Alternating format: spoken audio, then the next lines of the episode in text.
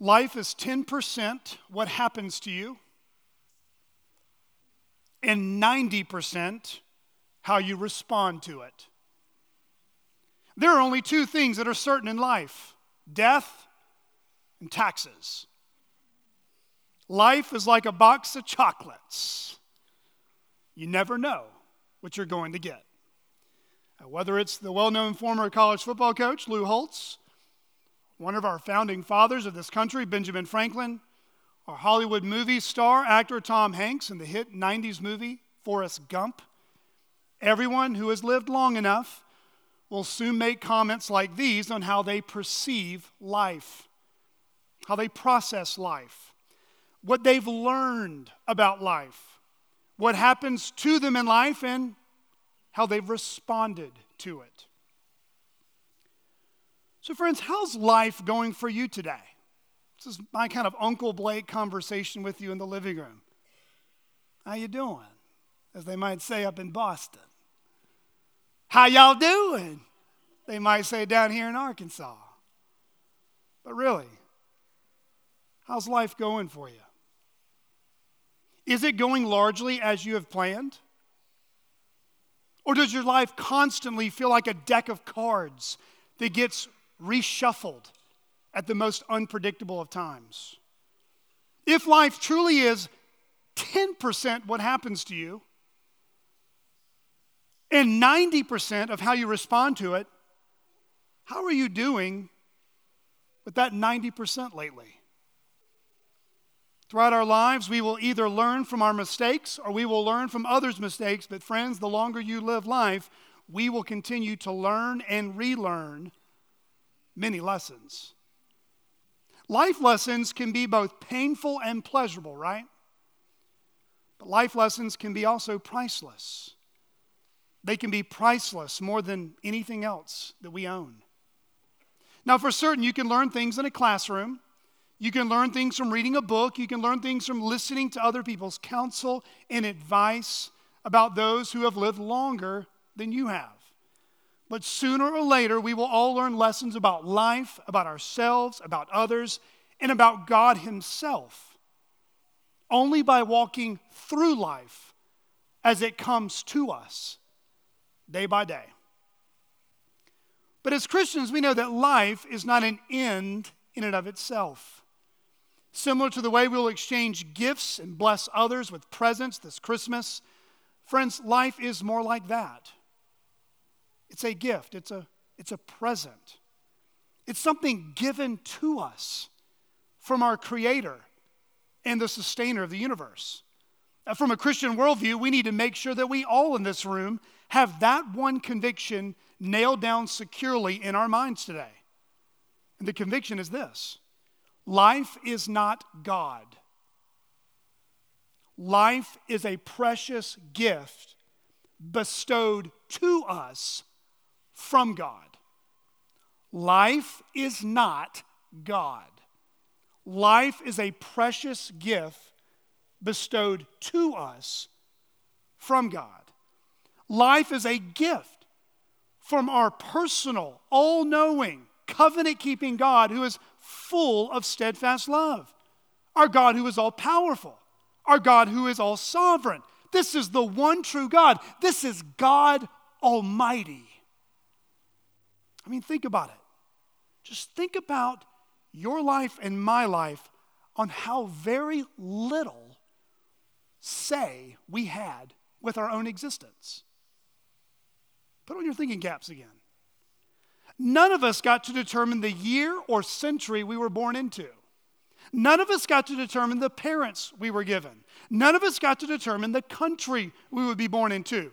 None of us got to determine the talents we were given, the wealth or lack thereof, the family upbringing, our DNA, our height, our health. None of it. We had no say in any of it. It was something we were born with and given to by God.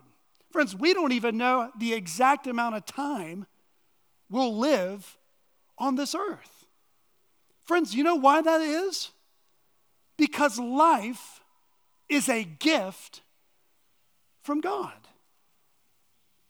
Job understood that, right? He was a man who feared God and learned that valuable life lesson. Job was a God fearing man, blessed immeasurably by God. But Job went through a fierce season of trial and satanic accusation in his life. He lost his livelihood through catastrophic weather and thieves. He lost 10 children in death prematurely. Eventually, he even losing his own health and reputation in his own community, all because of the immense suffering he would face. And in Job's initial response to the cards he was dealt with in his life, notice carefully how Job understood the preciousness of life and all its blessings as a gift from God. Job 1, verse 21. Naked I came from my mother's womb, and naked shall I return. The Lord gave, and the Lord has taken away. Blessed be the name of the Lord. Friends, at the end of the day, every person who walks on this planet has one or two worldviews of how they view life. You will either view life through the lens of Scripture, which is God's revelation, God's wisdom that never changes and is always trustworthy, or we will view life through a hodgepodge of eclectic beliefs, man made opinions, worldviews, ideologies, and feelings that just change with the winds of whatever season we're living in. But sooner or later, when the hard times come, and they will come. When suffering comes knocking on the door of your life and my life, our theology, what we believe about God, that's when it gets put to the test. It's not reading a systematic theology book. It's not quoting reformers. It's not being cool with the Puritans. It's not saying your pastor knows some things about theology. No, what you believe about this God will be put to the test when you get put through some fiery trials of suffering. Dear friends, do your circumstances determine what you believe about God? Or does your knowledge of God from the scriptures shape how you respond to your circumstances? Let me put it more frankly. When times are bad in your life, is God still good in your eyes? If you have a copy of God's Word, please open your Bibles to the Old Testament book of Ruth. The book of Ruth. If you're using one of the chair Bibles provided, you can find that on page 127. And if you're not familiar with the Old Testament, Ruth is the eighth book in our English Bibles, at least in that order, found just after the book of Judges and right before 1 Samuel. And if you need to use the table of contents because Ruth gets kind of stuck in the Bible, it's been a little while since you've read there, totally fine. No one's going to judge you. I still do it even in my own quiet time from time to time. This morning, we begin the first of four sermons through the book of Ruth during the month of December. And here we are in Advent season as Christians around the world will take time to commemorate and celebrate what occurred over 2,000 years ago with the arrival and birth of our Lord and Savior, Jesus Christ. Friends, I hope, I don't know if you've been through a series in the book of Ruth, whether in a Sunday morning gathering at church or in your quiet time. But I hope as we read this book over the next month that we will find how deeply personal and really how sympathetic we can become with what God's word reveals about those who suffer. And friends, I hope it actually it's a book that helps us prepare well when we face suffering in our life. And, and friends, even more than that, the greatest challenge the book of Ruth is going to bring to us, I think, is this Will we trust the steadfast love of the Lord, even when it seems like God is against us, when He's really for us? Please follow with me. Ruth chapter 1. In the days when the judges ruled, there was a famine in the land. And a man of Bethlehem in Judah went to sojourn in the country of Moab, he and his wife and his two sons. The name of the man was Elimelech, and the name of his wife, Naomi. And the names of his two sons were Mahlon and Chilion. They were Ephrathites from Bethlehem in Judah. They went into the country of Moab and remained there. But Elimelech, the husband of Naomi, died. And she was left with her two sons. These two Moabite wives, the name of the one was Orpah and the name of the other Ruth, they lived there about 10 years. And both Mahlon and Chilion died, so that the woman was left without her two sons and her husband. Then she arose with her daughters in law to return from the country of Moab, for she had heard in the fields of Moab that the Lord had visited his people and given them food. So she set out from the place where she was with her two daughters in law, and they went on the way to return to the land of Judah. But Naomi said to her two daughters in law, Go, return each, each of you to her mother's house. May the Lord deal kindly with you as you have dealt with the dead and with me. The Lord grant that you may find rest, each of you in the house of her husband. Then she kissed them, and they lifted up their voices and wept. And they said to her, No, we will return with you to your people. But Naomi said, Turn back, my daughters.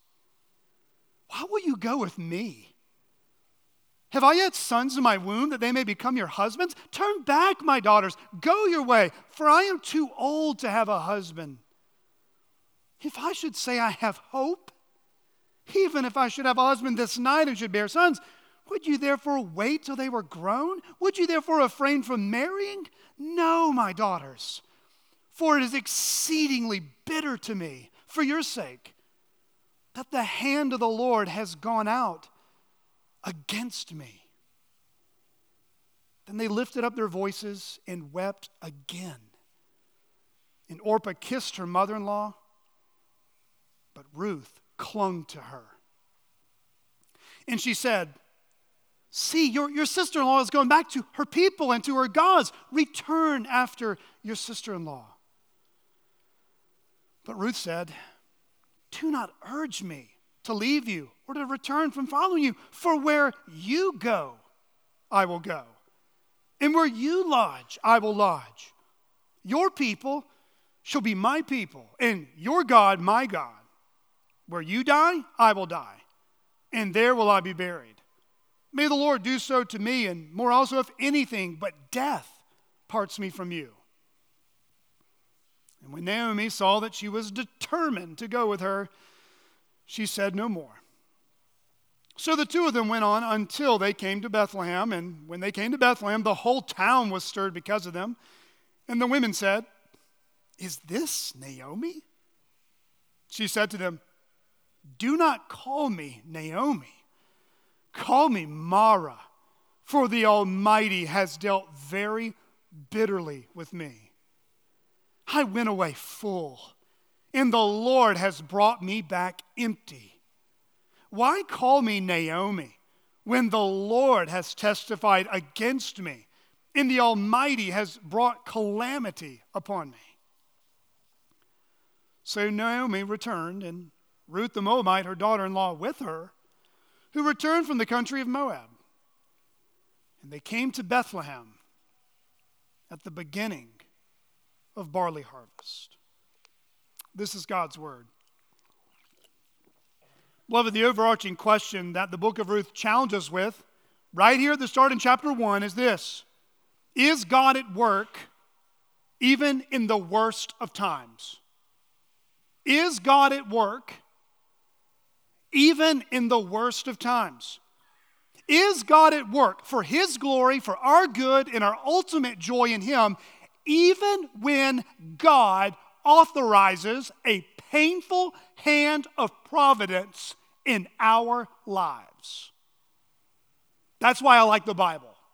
It's raw, it gets up in your grill, and it talks about real problems, real suffering, and real complex questions like God's sovereignty and immense suffering. The book of Ruth is very short. with over 80, just over 80 verses. Half of the book is basically a dialogue between key characters in the book. And friends, the book of Ruth is packed like a suitcase packed to the brim of wonderful life lessons for the people of God to learn in every generation, including our own generation today. It's a real historical narrative pinned down in redemptive history, and it's a story that really I think we can resonate with in real time. It's a story that has a beautiful ending, but a really hard, perplexing, and painful beginning. But as the story unfolds, chapter after chapter, verse by verse, for us, week by week, God's beautiful hand is working on the one side and his mysterious providence with hard things on the other. It is a beautiful tapestry that looks unclear to us, but looks crystal clear to him. If you're taking notes, my outline is in the form of three scenes that give a summary of each section of chapter one. Scene number one an extended season of hard times and sad goodbyes. An extended season of hard times and sad goodbyes. That's verses 1 to 5. Scene number two an emotional conversation that leads to a surprising outcome. An emotional conversation that leads to a surprising outcome. That's verses 6 to 18. And then scene number three an eventful return home on the verge of new and blessed beginnings. An eventful return home on the verge of new and blessed beginnings. That's verse 19 to 22. Let's look at that first scene together. An extended season of hard times and sad goodbyes. Uh, like someone who might set the table for dinner, the narrator of this story, whom we're not exactly sure who it is, sets the table for the setting of this book. In verse 1, we're told that the story takes place in the days when the judges ruled. So if you have your worship guide, turn to page 9. Turn to page 9. And Donna, don't you like the thickness on this worship guide this morning? All those sermon notes. You don't have to look to Jansen and go, I'm running out of space. We did that just for you. Nine bucks of paper. Brad, plug your ears on that one.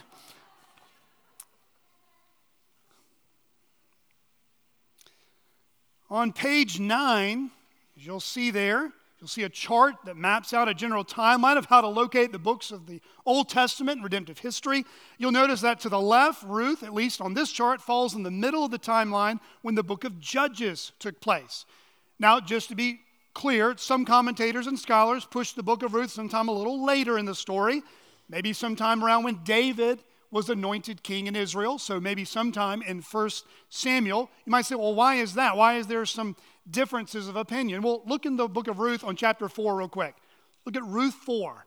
We'll get there on Christmas morning. It's going to be a sweet text for Christmas morning. Look at Ruth 4, verse 17. Just glance down briefly. Ruth 4, 17. I love the sound of Bible pages turning. Ruth 4, 17 and Ruth 4, 22. You'll notice the name David shows up. All that basically means is whoever the narrator is, whoever the author is, has knowledge of David and him being anointed king at some point in history. But regardless of the exact chronological time, the author here wants us to know what the political and military climate was like at this point in Israel's history. This time period he mentions when the judges ruled may also help us see how people are doing spiritually in the nation of Israel. Judges were military leaders not like what we would see today in like circuit court judges, but they were uh, more like military commanders in some ways, that God would raise up in mercy to deliver his people when they had been taken captive by enemies. Those enemies had taken them captive because God gave them over to their enemies when they rebelled against him. Now, this, of course, is before there were kings. So there was David and Solomon and so forth, but they don't show up yet until 1st and 2nd Samuel. For the most part, the book of Judges is a grim book of history to read in the Bible. It is a roller coaster of ups and downs, with most of it being spent in the valley of spiritual corruption and moral collapse. So, if you want to get just a taste, if you're going to be reading the book of Judges sometime in 2023, let me give you a taste of how this book ends that really summarizes how messed up the people of God were in this era. Look in the last verse of Judges 21. Just flip back one page. Judges 21, verse 25. This is the summary of the whole book of Judges. In those days, there was no king in Israel. Everyone did what was right in his own eyes. Friends, that's just another way of saying when, when people don't have a strong leader to lead them who fears God, people will live and talk as if God doesn't exist. It's mayhem, it's madness. It's often the reason for the moral collapse we see in our culture all around us today. It's often the very reason so much of the spiritual famine that is present in so many pulpits today and how much unrepentant sin goes unaccounted for and unchecked in churches. Beloved, apart from God showing mercy to us and giving us good leaders to lead us, in a matter of time, it will be utter chaos. People will do what plunges them into ruin and destruction. They will do what is right in their own eyes rather than what's right in God's eyes, which is the primary characteristic of a godless fool or a godless nation. It was true in Israel's day, and it's still true in our day as well. You'll also notice that the author mentions another aspect of this time in Israel's history. He speaks now of the weather climate, which affected the economic climate of Israel as well. Notice there in verse 1, he says there was a famine in the land, and that the famine in the land was Bethlehem and Judah. Now, if you've grown up in church or been familiar with Bible stories, particularly around the Advent, Bethlehem is a pretty well known town, but it's actually nothing all that impressive, really, in the Bible. It's a pretty small town. Uh, not very many people live there. Five miles south of Jerusalem. And Bethlehem eventually would be the town that King David would be born into. And even more than that, King Jesus would be born into. Famines were not totally uncommon in the ancient world. You can read your Old Testament and see several examples. But any true Israelite who was grounded in the scriptures knew that Yahweh was the creator and sovereign God, even over the weather. Just a few scriptures for us to be freshly reminded of this morning about how God is sovereign over the weather and not Mother Nature. Psalm 147, verse 8 He covers the heavens with clouds he prepares rain for the earth, like he did here in Barling and Fort Smith. He makes grass grow on the hills. Psalm 147, 16 to 18, he gives snow like wool. He scatters frost like ashes. He hurls down his crystals of ice like crumbs. Who can stand before his cold? He sends out his word and melts them. he makes, excuse me. he makes his wind blow and the waters flow. Or even consider Psalm 105, which brings to mind that our God is not simply the weatherman who just describes what the weather might be like, He is the weather maker, even over things like famines. Have you ever thought about Psalm 105, verse 16, which is a psalm that recounts the time there was a famine in Egypt when Joseph was reigning? Notice what the psalmist says Psalm 105, verse 16 when he, the Lord, summoned a famine in the land and broke all supply of bread. Friends, whether it's snow or ice, wind or rain, deserts or droughts, feast or famine, the scriptures are abundantly clear. It's not Mother Nature, it's not random chance, it is God Almighty who reigns and rules over even things like the weather. But within this type of climate, a climate of political unrest, a climate of spiritual and moral collapse, there was a family of four living in Bethlehem. In verses 1 and 2, the story is introduced to us to this family of four. There's a husband and a father named Elimelech. His name means, My God is King. He was married to a woman named Naomi. Her name means, My delight, or sweetness, or pleasant.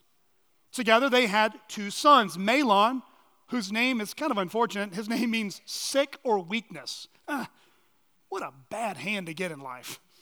And then Chilion, whose name means failing or wasting. I mean, come on, mom. Come on. And the book of Ruth introduces us to them as a family of four Jews living in the town of Bethlehem, which, interestingly, the town of Bethlehem, the name Bethlehem means house of bread. That's ironic. The house of bread, at least for a season, was a place where bread was scarce. Remember, there was a famine in the land. That's how the book opens up. Which meant that food like bread and work like harvesting the grain in the fields was on a radical decline. Like we might even say here in the US, there was a struggling job market, a struggling housing market. There were layoffs going all over the place with businesses. People were closing their doors. They were getting rid of employees. They were, quote, downsizing because the economy was declining. Start market, no good.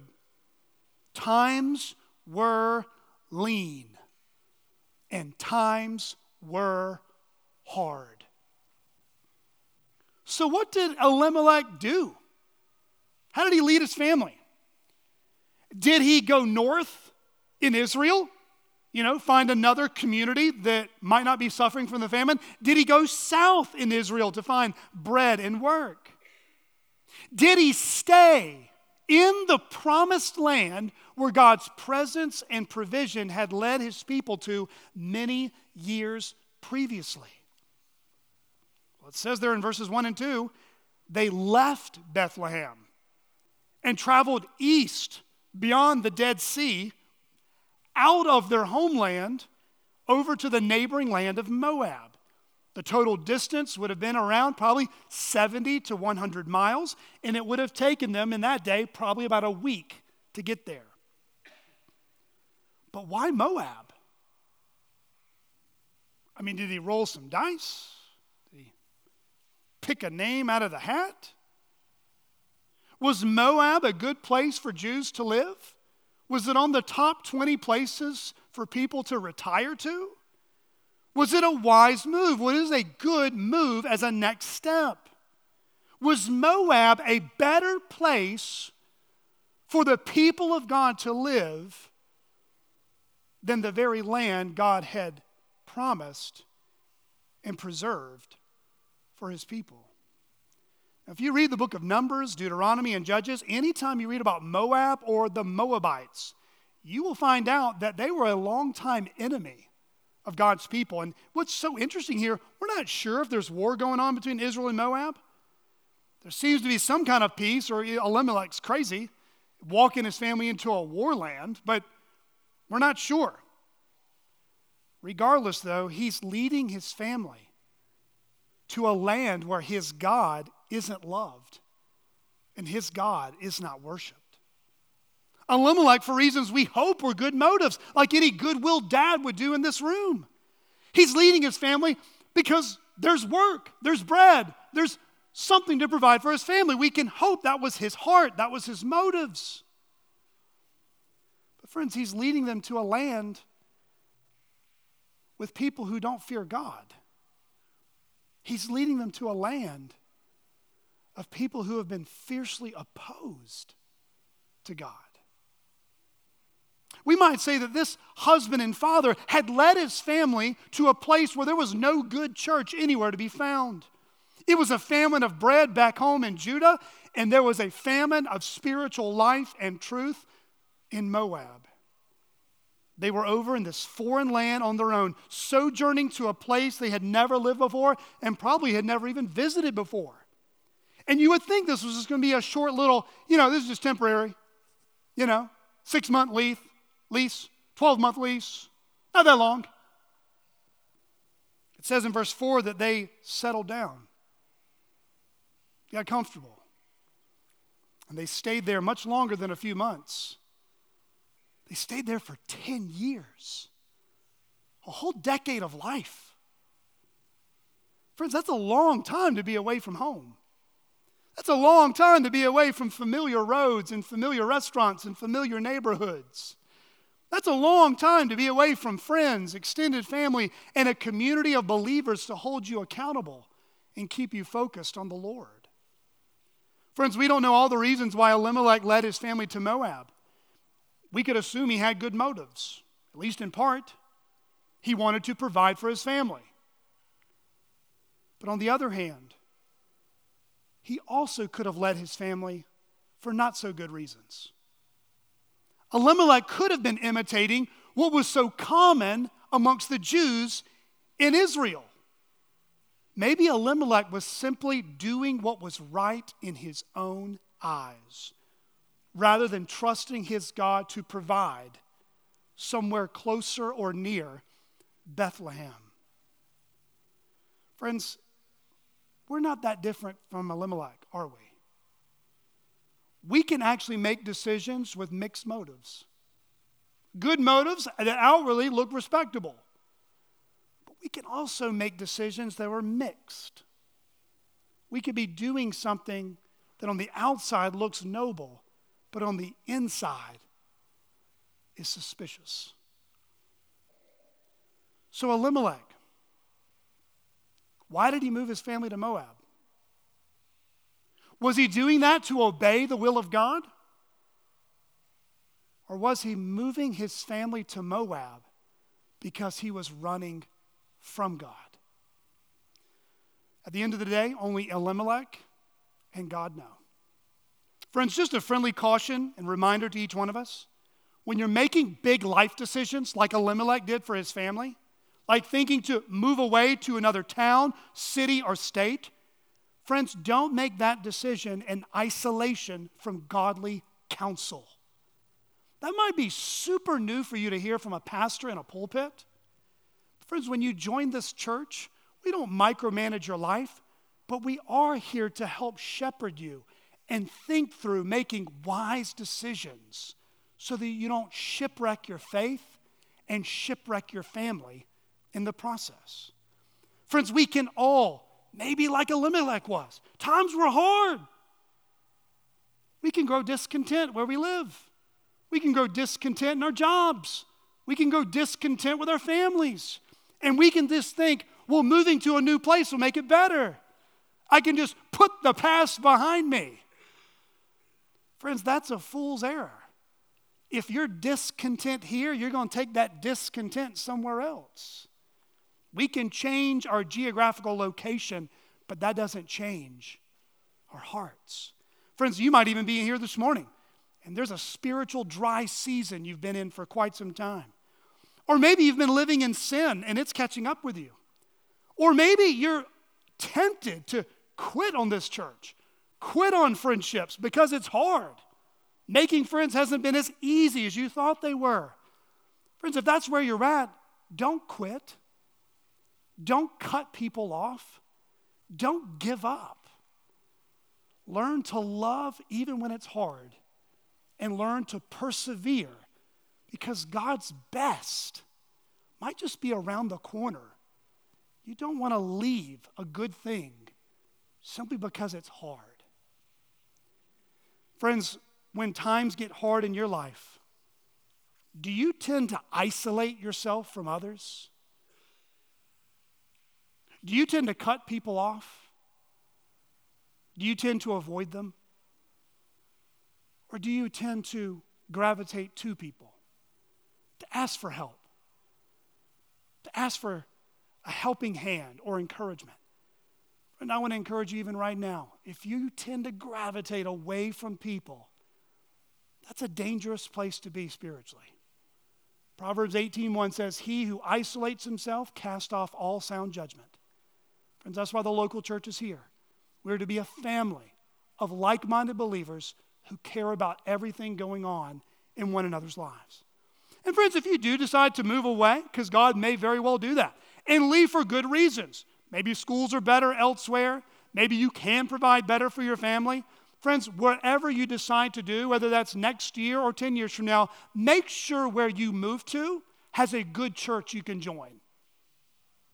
Make sure where you move to has a good church you can join. Do your homework now. Don't let the church be the last thing you look for if you relocate. That is a fool's error. All the money in the world, the best swanky house, and the coolest setup for your kids is going to wear off. You need a gospel preaching, biblical church led by godly elders who care for your soul. Friends, it's that important. It's that important. And I would even sometimes counsel some people in some situations not to move because the place they're thinking about is a dumpster fire. It is a spiritual famine of a community. And I would say it is God's will for you to stay put right here based off of the Word of God. Rant over. Friends, Proverbs 15 22 is a good word for us to remember. The way of a fool is right in his own eyes but a wise man listens to advice. But what was it like when they moved? All right, they did it. They put the house for sale. They did their research, at least partly, if they had Google back then. Did their time in Moab deliver on what they had hoped? Did the land of Moab fulfill what was probably missing in their hearts? Verses 4 and 5 paints a very grim picture. Elimelech, he dies. You know what's really ominous about this text? We're not told the cause of his death. We're not told the exact events that surrounded his death. It just says he died. The boys, Mahlon and Chilion, find some Moabite girls to marry. There's Orpah, and then there's Ruth, and they begin to live life in Moab and make it home. So Naomi loses her husband, but then the hopefulness of grandchildren, the hopefulness of seeing their sons, her sons, grow up with these Moabite wives are bringing her hope. Maybe that will fill that void. But then the narrator wastes no time mentioning in verse 5. Look with me at verse 5. And both Mahlon and Chilion died, so that the woman was left without her two sons and her husband. Friend, they had left Bethlehem, the house of bread, their hometown, in hopes to find satisfaction and a future and a life in Moab. And in a matter of 10 years, what did they face? Death. The end of life. The setting of the book of Ruth begins with a famine, and it be, then it continues on in a dog pile of tragedies. Think for a minute if you were in Naomi's shoes. She's already said goodbye to her hometown with any extended family and friends and familiarity she had. She left her home and traveled to this foreign land. She's now widowed. Her husband is dead, and now her only two sons are dead. There's no grandchildren to be accounted for. There's no male headship to provide for her, lead her, care for her, or protect her. Friends, back in this day, for a woman to be widowed with no males caring for her, they would be practically viewed as homeless. Who you and I sometimes are tempted to walk by and not even speak to in the streets on the north side of town. Homeless a full home, and within a matter of years, an empty one. Times were hard, and times were bad. So, what did Naomi and these two young ladies do? This leads to scene number two an emotional conversation that leads to a surprising outcome. Look at me at verses six and seven. Then she arose with her daughters in law to return from the country of Moab. For she had heard in the fields of Moab that the Lord had visited his people and given them food. So she set out from the place where she was with her two daughters in law, and they went on the way to return to the land of Judah. We see there in verse 6 that the Lord, who is sovereign over famines, verse 1, is also sovereign over feasts. He is sovereign over adversity and he is sovereign over prosperity. The Lord, the author says, had visited his people and given them food. Naomi gets word that God has blessed her homeland, and she now believes that it's the right thing to do to return back to Bethlehem. Orpah and Ruth, they decide to go with her. And all appears like they're moving in a unified fashion. Yet, as they travel on the road, an intense, emotional, and at least at first, painful disagreement ensues. You ever had one of those car rides? Everything's going fine. Everyone can't make up their mind what they want to eat for lunch, then nobody's talking to each other. Well, they didn't have a car, but on that path to Bethlehem, it got intense, it got emotional, and there was some disagreement about how life's supposed to look now. Here's what we see Naomi has a plan for her life. And, like a good helicopter mom or mother in law, has a plan for Orpah and Ruth's life too. But do all those plans match what God's plan is for their lives? Let's find out. Naomi pleads with the women to leave her side, go back home, go start back over with your lives. Friends, that's what Naomi's plan is. Just go. Go on back. Start over. Go find some husbands. You're young, you're fun, you're available. Just, just go. Naomi basically says, and while you go, may God bless you. May God repay you for caring for me at my weakest moments. May God's best be on your life. But Orpah and Ruth, uh uh-uh. uh, they're doing that kind of head shaking thing. Uh uh-uh. uh, they ain't having it. They don't like Naomi's plan. They don't want to leave Naomi. They love her. They care about her. They're deeply concerned for her. In many ways, they feel like they need her and Naomi needs them. But then Naomi opens up her mouth. And friends, when people are hurting, listen the longer they talk. Usually, the first few minutes, maybe even the first few days through immense suffering, they say things that probably are not really all that true. But then, when you can get them in a safe place, they really will say what's going on in their hearts. That's what's about to happen. Look at verses 11 to 13. But Naomi said, Turn back, my daughters. Why will you go with me? Have I yet sons in my womb that they may become your husbands? Turn back, my daughters. Go your way, for I am too old to have a husband. If I should say I have hope, even if I should have a husband this night and bear sons, would you therefore wait till they were grown? Would you therefore refrain from marrying? No, my daughters, for it is exceedingly bitter to me for your sake that the hand of the Lord has gone out against me. Naomi, in essence, says this I got nothing for you, girls. I can't bear sons that you can marry. I'm not even marriage material myself. Have you seen me lately? I'm old, I'm gray, I'm bitter, I'm wrinkled. Trust me, I am undesirable. But even more than that, you don't want to be around me. The Lord's against me. I'm just like a walking accident waiting to happen. I'm like walking on a tightrope just waiting for lightning to strike me once again. You don't want to be associated with anyone like that. I've got no future, I've got no family.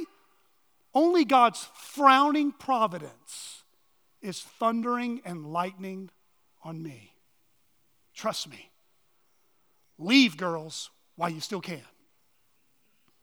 Friends, this is the picture of someone who may show up in your life just next year. She is socially, emotionally, maybe even psychologically, and definitely spiritually in a very bad place. Naomi is distressed. She might even be what we would consider morbidly depressed, so much that she views the circumstances of her life. She interprets what's going on in her life as God is out to punish her. God is out to judge her, to crush her. She looks at heaven and she doesn't deny God's existence. She doesn't even deny that God is love and He is kind. Remember, He told Ruth and Orpah, May God bless you. May God show His kindness to you. She knows those things about God. She just doesn't believe God loves her. I have spent untold amounts of hours trying to untie knots in people's lives that say, I know the Bible says God is love, but I feel like He loves everyone else except me. Friends, you can have good theology in your head, but suffering will reveal what's really in your heart. Friends, never forget that. Study the Word of God. But the real test is when your knowledge of God gets put to the test, when everything around you feels like He's against you. So, what do the girls do? Do they go along with their mother in law's plan? You know, she kind of gives them the eye. Do they listen to her wishes? Do they listen to her pain and sorrow and sympathize and go, yeah, okay, we'll do it? Well, Orpah changes her mind. Orpah initially says she's going to remain with Naomi and Ruth, but then she changes her mind, and now Naomi faces a sad goodbye again. A daughter in law she loved would now say goodbye to her. And friends, we're never told that they see one another ever again. Both in verse 9 and verse 14, it says they lifted up their voices and wept, their shoulders soaked with tears. But Ruth, she refuses to heed Naomi's counsel. Ruth never backs down from that initial decision to stay with Naomi. Once Orpah's out of the picture and leaves and goes back to Moab and to her false gods, friends, Ruth does the total opposite. Without flinching, Ruth resolves to stick closer to a woman she loves, to a woman who appears to be in desperate need of hope and in help. Here we see the first of many examples in the book of Ruth of a God fearing woman. Ruth is unyielding in her loyalty. She's unyielding and relentless in her resolve. She is a true friend. That's actually what her name means. The root word for Ruth is friendship. Look at verse 14. We even see that friendship embodied. Then they lifted up their voices and wept again, and Orpah kissed her mother in law, but Ruth clung to her. You see, Naomi had lost everything and everyone. So she thought. She thought she would grow old, be a cat lady, and be all alone. She thought God was out to get her and that no one would give her the time or energy to even be associated with her because of her suffering. Because she believed that God was punishing her, judging her, and against her. And yet, what does God do like He does in our life? He begins proving her wrong. He begins proving her wrong by providing a priceless friend and comforter in Ruth. Earlier in the call to worship, Jeff read from Proverbs 19:21, which says, "Many are the plans in the mind of a man, but it is the purpose of the Lord that will stand." Friends, we may have plans for ourselves that seem right at the time that God will one day redirect according to His plans. We may have plans for other people in our lives, like our children, like our grandchildren, oh, our daughters in laws and our son in laws, or people we're discipling. We might think we have a good plan for their life. And friends, God may have a very different plan for their lives that's about to unfold.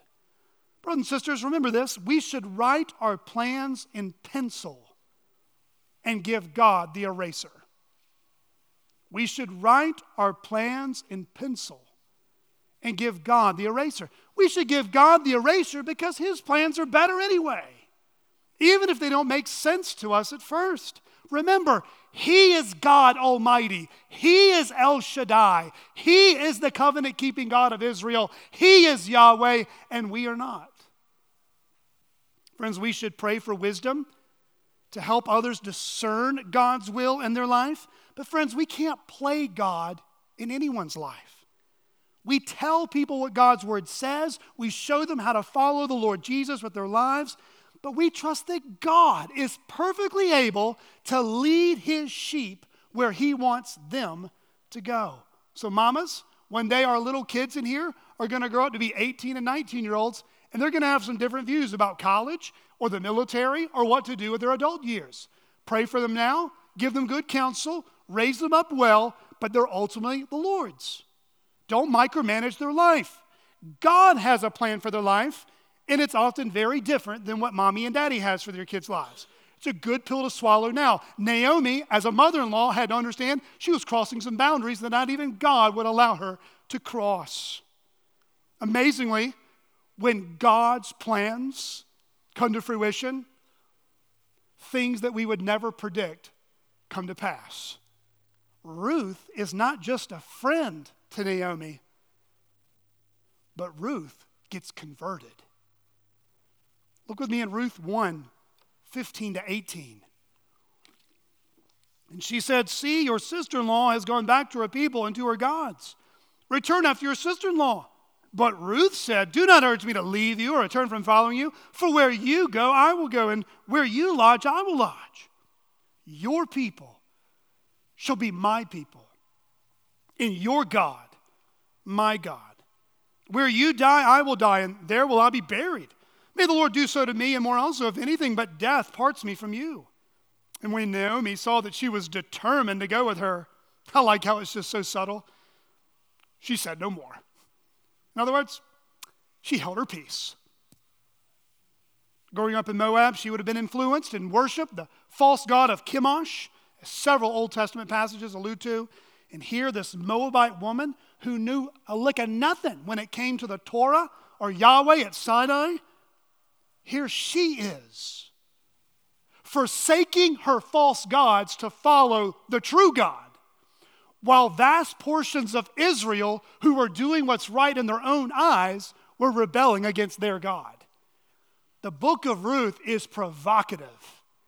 God doesn't need any one of us to get his work done. He can take someone from a different culture, different context, different gender than anything that we would perceive to fulfill his plans.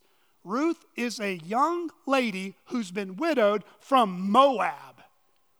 And God had plans through death, through suffering, to save her. Oh, friends, God may bring suffering in your life to convert someone else. God may bring suffering in someone else's life you deeply love and you don't want it to happen to convert someone else that you've been praying for. Friends, God can use 10,000, 10,000, 10,000 on top of 10,000 things in our little lives to accomplish glorious things. When it feels like all this loss, like you tried to share the gospel and you like fumbled and stumbled, slobbered and cried, forgot verses, quoted verses off. God can even use a pathetic evangelistic attempt by us to save someone. He can use little churches, He can use okay preachers, He can use anyone at any time, including our suffering, to lead someone else to the Lord Jesus Christ. Friends, our God is big and we ought to pray like it. We ought to pray like we're prisoners for Christ. Paul did. And the gospel went on even while he was chained. Let's pray for that. When you're suffering and when you're having a hard time and a hard week of work or a hard week with your family, God, use this suffering for someone to see Christ in me and for them to see a power that I couldn't do for myself. You know what's ironic? Naomi wasn't even all that good of a witness for God, was she? A bitter person is not exactly one of the Beatitudes. Blessed are the bitter, for they shall win many to Christ. I think that one missed that one in the Sermon on the Mount. So, how on earth does Ruth get converted? Her mother in law is a lousy evangelist. Her husband's dead. Her father in law is dead. She didn't grow up in the synagogue or temple. God can draw straight lines with crooked sticks, can't He? Maybe they were having some good old Torah, Deuteronomy 6 time in Moab, having a family Devo. Maybe she remembers something she learned about Yahweh and his deliverance of Israel out of Egypt. I don't know. But in heaven, it'll all become plain. Friends, God was at work, wasn't He?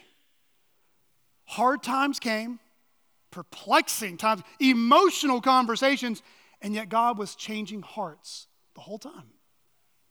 But God not only changes hearts, He also can change, I mean, on a dime, circumstances that go from darkness to light. Which leads to our last point, scene number three an eventful return home on the verge of new and blessed beginnings. This last section ends with a town that is caught off guard when they arrive. It says in verse 19, the whole town was stirred because of them. Why were they stirred?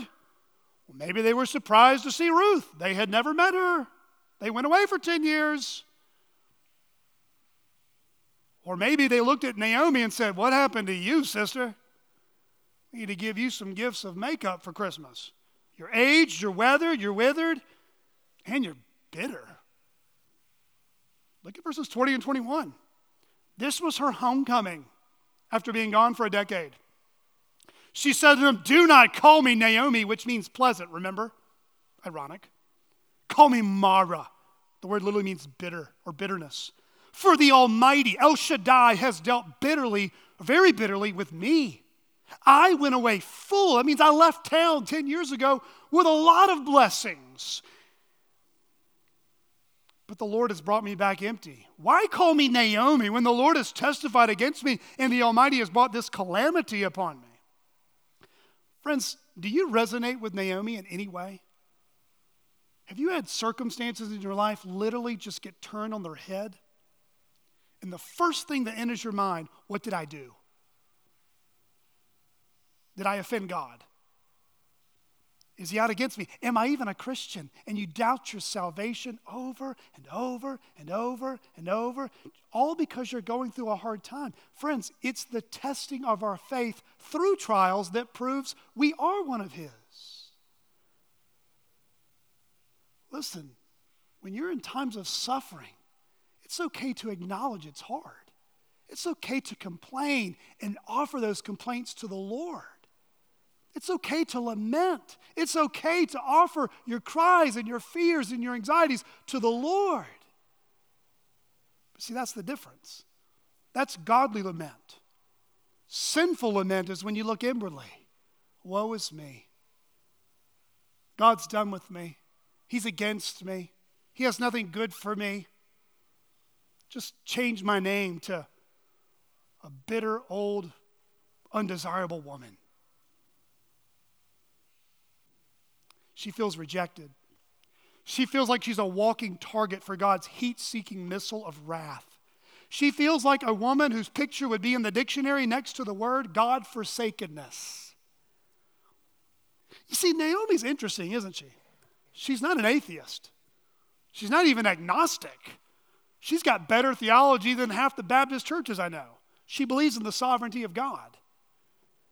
She even believes that God's kind and loving. She's already even said, God, may you bless my daughters in law. She knows who's over the famine, she knows who's visited his people in the fields. She's just having a really hard time believing God loves her. But then in verse 22,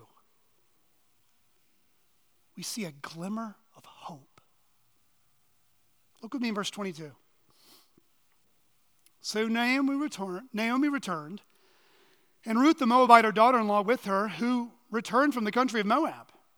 And they came to Bethlehem at the beginning of barley harvest.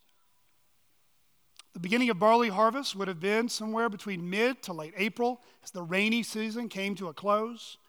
And here they are converted Ruth, the former Moabite, now a God-fearer, with her disillusioned and jaded mother in law, Naomi. And they're entering back into a unique time of the year at the beginning of barley harvest. Friends, do you know what the narrator is doing here in chapter 1? He starts off the story with a grim, depressing, maybe even hopeless setting. And in verse 22, we're now talking about a harvest, which is the opposite of a famine. You see, Naomi had written off her life, her past, present, and future, and interpreted it as that God would never show her hope and light or favor or blessing again. Friends, is that where you're at today? Do you feel like God's against you? Do you feel like there's no hope for the future? All is lost? Do you feel like your circumstances are so grim and dark that God's actually turned his back on you? You say things like this life will never get better. All is lost. Suffering is pointless. No use of opening up my heart again to anyone. No use of trying to minister to anyone ever again. No use of trying to make friends again. No use of making that call again. I've been hurt. I've been betrayed. I've been abused. I've been cheated on. I've been lied to. I've been led astray. Where would you fit that blank? I've been what? And top it all off, maybe you're tempted to resign to the same mentality of Naomi. God is love, but he doesn't love me. God can bless, but that bank account's empty for me. Friends, what life lessons can we glean just from Ruth chapter 1 this morning? I've got four. Life lesson number one the greatest news in the world came about through the worst tragedy the world has ever seen. The greatest news in the world came about through the worst tragedy the world has ever seen. Friends, the only innocent person to ever live was crucified Jesus Christ. Jesus experienced the worst suffering the world would ever see. Greater than a famine, greater than the death of a loved one. Friends, he was crucified as a criminal by lawless and evil men. He died under the wrath of God, being punished for the sins of his people, not for sins that he committed. Friends, we are all sinners. Any suffering we face in this life pales in comparison to the suffering we deserve. When people say, I'm going through hell right now, you have my biblical permission to say, No, you're not. Because when you read your New Testament, hell is a whole lot worse than whatever you may go through in this life. Because if you're alive in this life, as Jonathan Edwards says, the Lord dangles you over the pit of hell like a spider, saying, Flee the wrath of God before I drop you in it. Oh, friends, we may go through all sorts of things that we didn't deserve, others have done against us, or we may have to bear the consequences of our own actions. But, friends, there's only one person who's ever been perfect. There's only one person who's ever been truly innocent. The most innocent one suffered the most Jesus Christ. He is the hope we have because He died for us in our place. He suffered for us in our place. He defeated death in our place. Friends, that's why Jesus, not a healthy family, not having many kids, not living in your best life now with your best house or all your plans coming true, that's not our hope as Christians. We can be happy in those blessings. But we cannot put our hope in those blessings because one day they will be what? They will be taken away. The Lord gives and He what? Takes away. Our hope has got to be in something that's unshakable.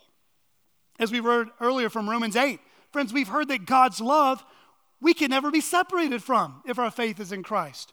Not financial or economic decline, not the death of loved ones, not the sinful choices of others, not Satan, not evil men, not people who've hurt you, lied to you, or have done things like ghosting on you, not even your own doubts, complaints, tears, or blindness to God's goodness can separate you and I from His love. Nothing as Jackson read. Nothing. Take Romans 8 to the bank. Romans 8 35, Romans 8 38 and 39. Nothing in all creation. Things now, things to come. Things that are satanic and spiritual, and things like death. Nothing, nothing, nothing can separate us from the love of God in Christ Jesus our Lord. Friends, if you're not a Christian here today, what are you putting your hope in? Parents, it is your responsibility, it is my responsibility as a dad, as a mom, in age appropriate ways to talk to your kids about death. I have no problem telling my oldest or any of my children, Daddy won't always be here. Daddy won't always be here. But the Savior Daddy prays to and tells you to believe in, He will. We should be talking like that in age appropriate ways about death, about suffering, and the hope we have in the gospel.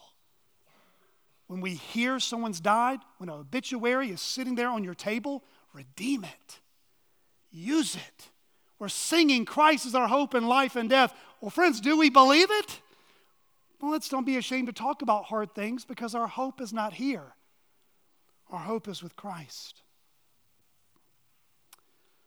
Life lesson number two to those who are suffering, do not isolate yourself from the Christian community who's trying to love you.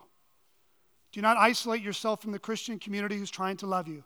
Friends, one of the biggest things that we have to learn as Christians is that we need to humble ourselves and ask for help. Bob Kellemen says shared sorrow is endurable sorrow. One of the ways you can do that is tell people specifically way to pray for you. Be flexible with who God may put in your life. Naomi probably didn't think Ruth would be that one. God may provide someone in your life that you didn't see coming. And listen, one of the things that we do here at CCBC is we try to sing songs of truth. We sing songs about sorrow, we sing songs about suffering, and we sing songs about the hope we have in God in the midst of it. It's because we're going to need a little more than just some 7 Eleven happy, clappy, knee slapping music when you get that doctor's report that you don't like, when you find out your parents are separating, when you find out your business is crashing, you're going to need a whole lot more than frivolous songs repeated over and over again. You're going to need truth. Judge not the Lord by feeble sense, as William Cowper said, but trust Him for His grace. Behind a frowning providence, He hides a smiling face. A life lesson number three for those who are trying to help. Friends, the ministry of presence is more valuable than trying to fix someone's suffering. The ministry of presence is more valuable than trying to fix someone's suffering. Uh, my first church, there was a woman, dead serious. This is not to make the sermon like fit, it's as real. There was a woman in our church who lost her husband and her son within two years. She truly was a Naomi kind of situation. I had no idea as a young 27 year old how to shepherd a woman who I've only preached at that point maybe 50 sermons. So the only thing I knew to do was I went right into her house. I looked at the pictures on the wall of her deceased husband and her deceased son. I said, I want to sit here all afternoon and hear about them. Tell me what they were like. Tell me what they enjoyed. Tell me, Debbie. Tell me, Debbie. I'm your pastor. I love you. She was really kind of didn't know what to do at first because she never had a pastor actually care enough to know. And then she told me Brock, her son, used to play golf. Well, guys, Charlie, tell him I'm not a good golfer. But you know what? That's why I like this. Speak the truth in love, brother. But you know what? I may not be able to swing a golf club like her son Brock could, but boy, I can go out to that driving range. And we swung those golf clubs, me and Debbie, talking about her son and her father, his, her father, or her husband. Friends, you don't need to be a skilled MDiv, doctor, have all the answers in the world. Just show up. Just enter into people's suffering and be available. Life's lesson number four, and we'll close. God's ways are often mysterious to us, but they are crystal clear for God. God's ways are mysterious to us, but they are crystal clear to God. Sinclair Ferguson says, God moves in mysterious ways. We don't have access to his blueprints. Missionary Hudson Taylor was only married for 12 years. It's not because his wife divorced him, it's because God took his wife. He said this So make up your mind that God is an infinite sovereign, and he has the right to do as he pleases with his own. He may not explain to you a thousand things which may puzzle your reason in his dealings with you. Brothers and sisters, there's going to be suffering in this world and in our life that we can't explain. God is his own interpreter. And in eternity, he will make it plain. What is our confidence in life and death? Whatever my God ordains is right. He never will deceive me. He leads me by the proper path. I know he will not leave me. I take content what he has sent. His hand can turn my griefs away. And patiently I wait his day. And patiently I wait his day. For Naomi and Ruth, they were on the brink of a barley harvest, a new chapter, a glimmer of hope, a new beginning. Brothers and sisters, be careful of telling God what you think He's doing in your life. God is His own interpreter. His ways are mysterious, but they are crystal clear and good from His perspective. Be thankful to God in prosperity. Be patient in adversity. He will never deceive you, and He will never, ever forsake you. Let's pray.